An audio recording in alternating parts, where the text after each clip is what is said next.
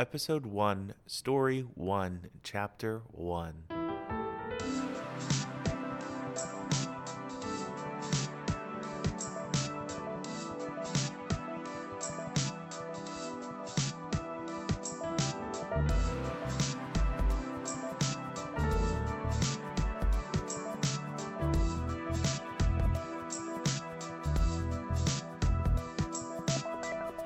Everyone, and welcome to I Didn't Write This, a podcast written and narrated by me, Matt Clark. Every week, I bring to you a new chapter of a brand new fictional story. Details within each chapter come from you, the listeners, via Instagram and Twitter, which you can follow at IDWT Podcast on Instagram and at IDWT Pod on Twitter. Shout out to Tom McGovern for that intro. If you like comedy and music, check out his Instagram. I will be sure to link that in the description of this episode. Speaking of which, this is our first episode, which is super exciting. The inspiration for this week's chapter came from things like rom com, Zac Efron, and Food Courier, which were all things that were voted on via Instagram and Twitter. Uh, so be sure to follow us. And when I say us, I mean me because it's just me at this podcast right now. You know, you wanna you wanna be there. You wanna be included. You don't want to have FOMO in the quarantine because you didn't interact with the podcast's Instagram. And I think that that is a thing that could happen. Who knows? I tried to think of a great way to dictate how long each story would be but I don't want to cut the head off of a snake if it works well, if that makes sense. I mean, I don't I don't want to prematurely stop a story just because it's a new month or a season or whatever. So I'm not going to restrict myself in that sense. I know that previously I have said that it'll be a new story every month, but I'm just going to run with each story until I find a good ending for each story that we write together. That's right. We're writing this together. It's called I Didn't Write This after all. This week's story, our first story, follows a character named Brian. Recently unemployed from his day job, Brian has been trying to supplement his income with a food couriering job in New York City. I don't think I need to give this story any more introduction. I think it speaks uh, for itself. So here is chapter one, story one of I Didn't Write This.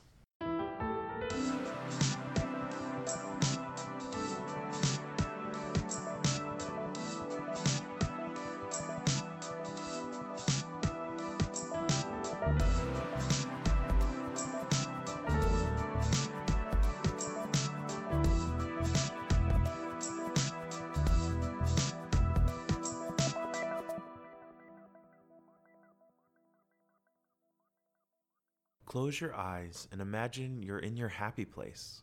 For Brian, his happy place is a beachside mansion filled with everything anyone could ever want, bought with the millions he made selling novels and film scripts.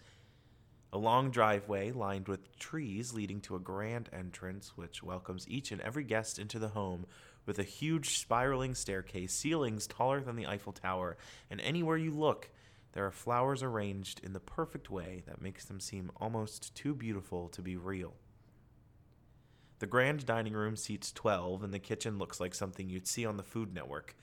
There are enough sitting rooms and fireplaces to hold multiple book clubs at once, enough bedrooms and bathrooms to house an entire high school, or, well, a, a small town's high school. A backyard that was larger than Central Park that leads right to the clear blue ocean. All of this kept prim and proper by the employees of the estate. No, no butlers or maids, employees. Seems like a uh, equal opportunity employer that Brian with his, you know, his happy place. In his happy place, Brian would wake up every morning to freshly squeezed orange juice made with the oranges from his own garden, as well as a huge feast filled with fruits and vegetables from his own backyard, and enough bacon and eggs and hash browns really anything you could ever want. And it would all be enough to feed everyone in the house employees, guests, and his little family. Brian, two medium sized hypoallergenic dogs, and his husband, Zac Zac Efron, of course. This is, after all, a dream, and something that seemed so far away from Brian. You see, Brian lived in a studio apartment that he could barely afford at the moment in New York City. He got some nice things, relatively speaking, but he bought them all a long time ago when he could afford where he was living. New York City was nothing like his mansion by the beach. The only grand staircases Brian walked on were going down into the subway, and he hasn't seen a clear blue ocean outside of a television, let alone live by one. Brian wakes up every morning to the smell of his own morning breath because, like most of New York, he is single, gay, and broke. Today, however, Brian is waking up to the sounds and the smells of the city. A city that's been awake for hours now. It's noon, and Brian is late meeting his friends for lunch. Fuck! Brian yells as he realizes he's overslept. He quickly sends a text to his friend saying, On my way. Then he runs to the bathroom, tripping over his dirty laundry, stripping the clothes off from last night as he prepares to take the fastest shower known to man. Being late isn't something Brian is used to. In fact, there is a picture on the wall of his apartment that reads, Early is on time, on time is late, and late is unacceptable. A reminder to Brian to stay organized and focused. Two things he hasn't felt since he was fired from the New York Times for pulling an April Fool's prank on his boss two months ago. But we won't get into that right now because Brian is finally out of the shower and brushing his teeth like his life depends on it. In a flash, Brian spits out the last of his toothpaste, throws on a t shirt and a pair of shorts, grabs his backpack that he never leaves home without, and he walks out the door, promptly remembering everything he forgot his phone, his keys, his wallet, you know, just the little things. He turns around and smacks right into his front door. Are you okay? A familiar voice calls out from down the hall. I'm fine. I just realized I forgot something inside. Usually, you have to turn the knob on the door to get through it. Oh, thanks. Brian hurries inside, his face red from embarrassment. His Brian hurries inside, his face red from the embarrassment of smacking his face against the front door in front of Straight Sam. Straight Sam is this gorgeous six foot hunk of a man that lives down the hall. His beard is always perfectly trim, and his hair is usually exactly in the place it's meant to be. Straight Sam is the kind of guy Brian wants to be and wants to be with. But Brian is almost the antithesis of Sam. Brian quickly grabs what he needs and is about to walk out the door, but then he stops himself. He puts his hand on the doorknob, takes a deep breath, and then he slowly opens the door, making sure he doesn't whack himself in the face. He slowly closes the door behind him and he looks up. Straight Sam is gone. Thank God. Brian slowly but swiftly creeps down the hallway, picking up speed the further and further away he gets from Straight Sam's apartment. He turns the corner and runs down the stairs, and after he bursts through the front door, he smacks directly into none other than Straight Sam. Oh my god, I am so sorry, Brian exclaims as if he's just run over a small child. Sam smiles, almost like he forgot Brian just ran into him after running into his own front door. It's all good. Nothing I can't handle. You late for something? Yeah, actually, lunch with my friends. You're a writer, right? No one ever asked Brian if he was a writer because he usually told them. You see, when Straight Sam moved in, Brian was at the peak of his writing career at the Times. That's why he has such nice things in his apartment because he used to have money, but now he doesn't. Anyway. Yeah, well, technically, right now, I'm a food courier Brian works for a food delivery app. I'm sure you have one on your phone. Just pick one and think about it. This podcast isn't sponsored yet. So that's why I haven't seen any of your work in the Times lately. Yeah. Well, you don't need someone to pay you to be a writer. I got to run. Like literally, like he's about to run. He's he exercises. He's to go on a jog. And then and then and then he says, "I'll see you later 205." Brian, yeah, I, I know. See ya. Brian was awestruck. Holy shit, he thought to himself. Does Straight Sam read the Times? Uh, does he read it for my articles? It was a slight moment of happiness, and then the honking cab and someone screaming out their window brought him back to reality. He had somewhere to be, and he couldn't risk pissing off his friends again. Wednesday brunch in the theater district can be a steal if you go on the right day. like a Wednesday. It's Wednesday. It's summer. Brian's running in shorts and a band t shirt with a food courier backpack on his back.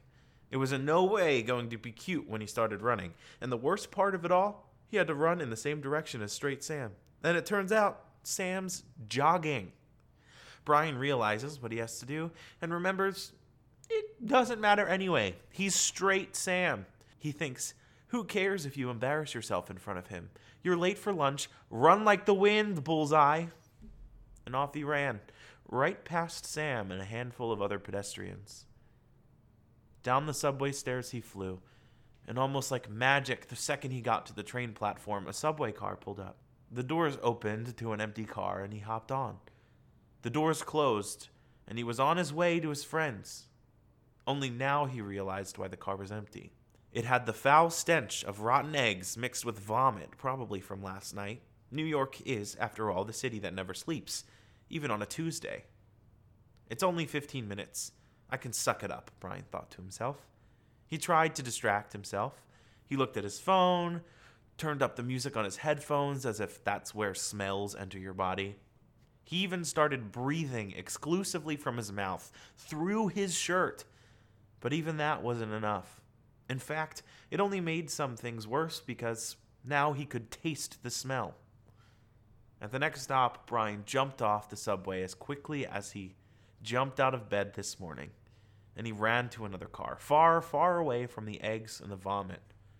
The rest of the trek was nothing short of normal for a New York City subway.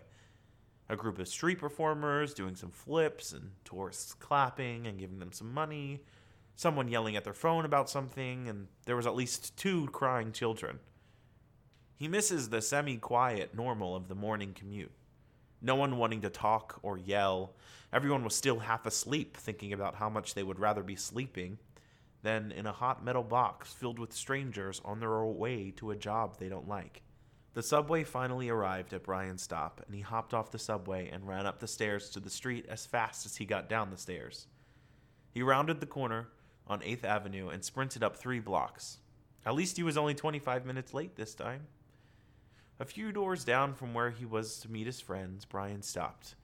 He caught his breath and he thought, Should I even go in? It was at that exact moment when his phone started ringing. It was Rachel, and Brian knew he couldn't ignore it. Hey, I'm down the street. The subway stopped for like 20 minutes for some reason, and I had no service down there. I'm so sorry. I'll be there in a second.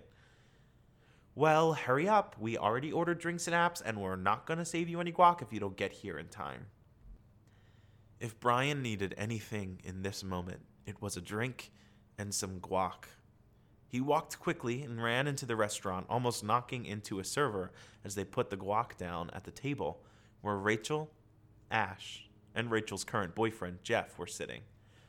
The restaurant itself was relatively small, maybe a dozen tables with four settings, a bar, and a bathroom. There were maybe half a dozen other people sitting in the dining room, and two guys in business suits sitting at the bar the subway stopped for like 20 minutes? Ash asked. Yeah, it sucked. I'm, I'm sorry for making you wait. It's okay. We're just happy you made it. Plus, my boss isn't in the office today, so I'm taking an extended lunch. Rachel worked as a dental assistant at some fancy office in the city, but when her boss wasn't in, nobody cared if she was a little bit late from her lunch because, truthfully, she was terrible at her job. Try this. Ash hands Brian a drink it's just a frozen strawberry margarita, but Ash knew Brian needed it. They're best friends. They've known each other since they were both kids. Ash grew up down the street from Brian. They were practically family. Rachel came into the picture in college, and her rotation of boyfriends hasn't stopped since. They're all on the cusp of 30, except Jeff, who's 25, and as always, gorgeous and stupid. Well, at least that's what Brian assumes. This is only his second time meeting Jeff, and the first time they were both so drunk neither of them really remembers it. You doing okay? Ash asks. Brian opens up about his depression, just enough so his friends know he's okay, but that he's depressed. Then he goes on to tell them about his awkward encounter with Straight Sam. He says, I mean, we've only exchanged pleasantries in the hallway, and he came over one time when I was having a party. I had no idea he even knew I wrote for the Times, and he noticed that I hadn't been writing for them. I mean, that's gotta mean something, right? Maybe he just wants to be your friend. He's still kind of new to the city, isn't he? Rachel, the quote unquote rational one, makes a point. But Ash isn't far behind with, or maybe he's actually gay and you just don't know him well enough yet. Rachel retorts, Start with friendship, though. He's a hottie and you don't want to mess this up. Mess what up? All Brian was going to do was see if Sam wanted to get a drink sometime this weekend and take it from there. Let Sam choose the bar, Jeff chimes in. Why? All three of them turning their heads with interest. It'll be sort of telling. If it's a super straight sports bar, then you know he's probably straight. And if it's a gay bar, then he's probably gay. But if it's just a normal bar, like a dive bar or a specific cuisine, then all bets are off. And who knows? He could be not straight and not gay. Who knew one of Rachel's boyfriends would actually give some good advice? Ash jokes. Shut up. He's bi, Rachel says, as if she is the one who should come out to her friends for him, and as if she was the one who were bi. You are? Brian asks, just slightly too eager. Maybe there's hope for Brian and Sam after all. He could be anything straight, gay, bi, pan, literally anything. All Brian knew about Sam was that he likes to work out, he lives down the hall, and he's some sort of engineer who can afford his studio apartment. He doesn't have any social media, as far as Brian can tell, and he's not on Grindr, Scruff, or any of the other gay dating apps Brian has checked out just to see if Sam wasn't straight. Side note Brian may seem close minded because he forgot that you can be something other than straight if you're a generally masculine presenting cis man, but that's neither here or there because this is a rom com, and we'll get to that later. From there, lunch continued on as normal. They talked about their lives. Rachel bitched about someone from work. Ash was talking about a new podcast they're listening to and a book they're trying to read, all while having a full time job at a queer bar on the Upper East Side. Jeff chimed in every now and again, but he was more of a listener than any other guy Rachel has brought around. And Brian liked that. Most of the time, Rachel's guys were trying to chime in about sports or something with the stock market, when no one at the table had any desire to talk about those things. It seemed to Brian that Jeff might actually be a good guy. And he's happy for Rachel. Lunch came to a grinding halt when Rachel's phone went off. It was her coworker calling to let her know that their boss was on his way back. He took the morning off to go to some charity breakfast, but will be in the office in 20 minutes. She had just enough time to scarf down her dessert, finish off her third drink of the lunch, and dash back to work. Ash had to head to work too, and Jeff was going to meet his brother for something, so they paid the bill and they said their goodbyes. Brian was left alone at an empty table in a restaurant he sat down in no more than 45 minutes ago. It was just after. It's the early afternoon, and he had no idea what he was going to do with his day. The only thing he had planned was lunch. He opened his food courier app to see if he could pick up some orders while he was in Midtown. Might as well try and make some money today. Plus, it's a nice day. The sun is shining, there's a decent breeze, and the sewer smell isn't too bad yet. Ding! Brian's first order for the day, and it was a big one. Must be some kind of office party. He gets a notification that says the order will be ready for pickup in 15 minutes. Brian takes his time, scanning and searching the New York City streets for inspiration for his next story as he makes his way to the first pickup of the day.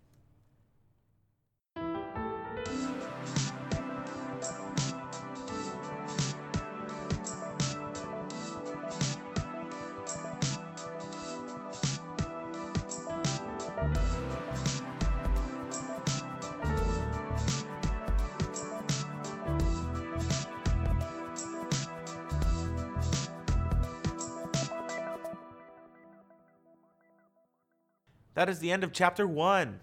Thank you all so much for listening. I hope you enjoyed it as much as I enjoyed writing it. I couldn't think of a name for this story, and we're going to meet some interesting characters in the coming chapters as Brian gets out on the town delivering people happiness in the form of food. So join me on Instagram and Twitter to help decide who we meet and help me name this story. The links for the Twitter and Instagram will be in the description of this episode. Thank you all so much for listening. Stay safe, stay creative, and stay yourself. And I'll see you next week for Story 1, Chapter 2.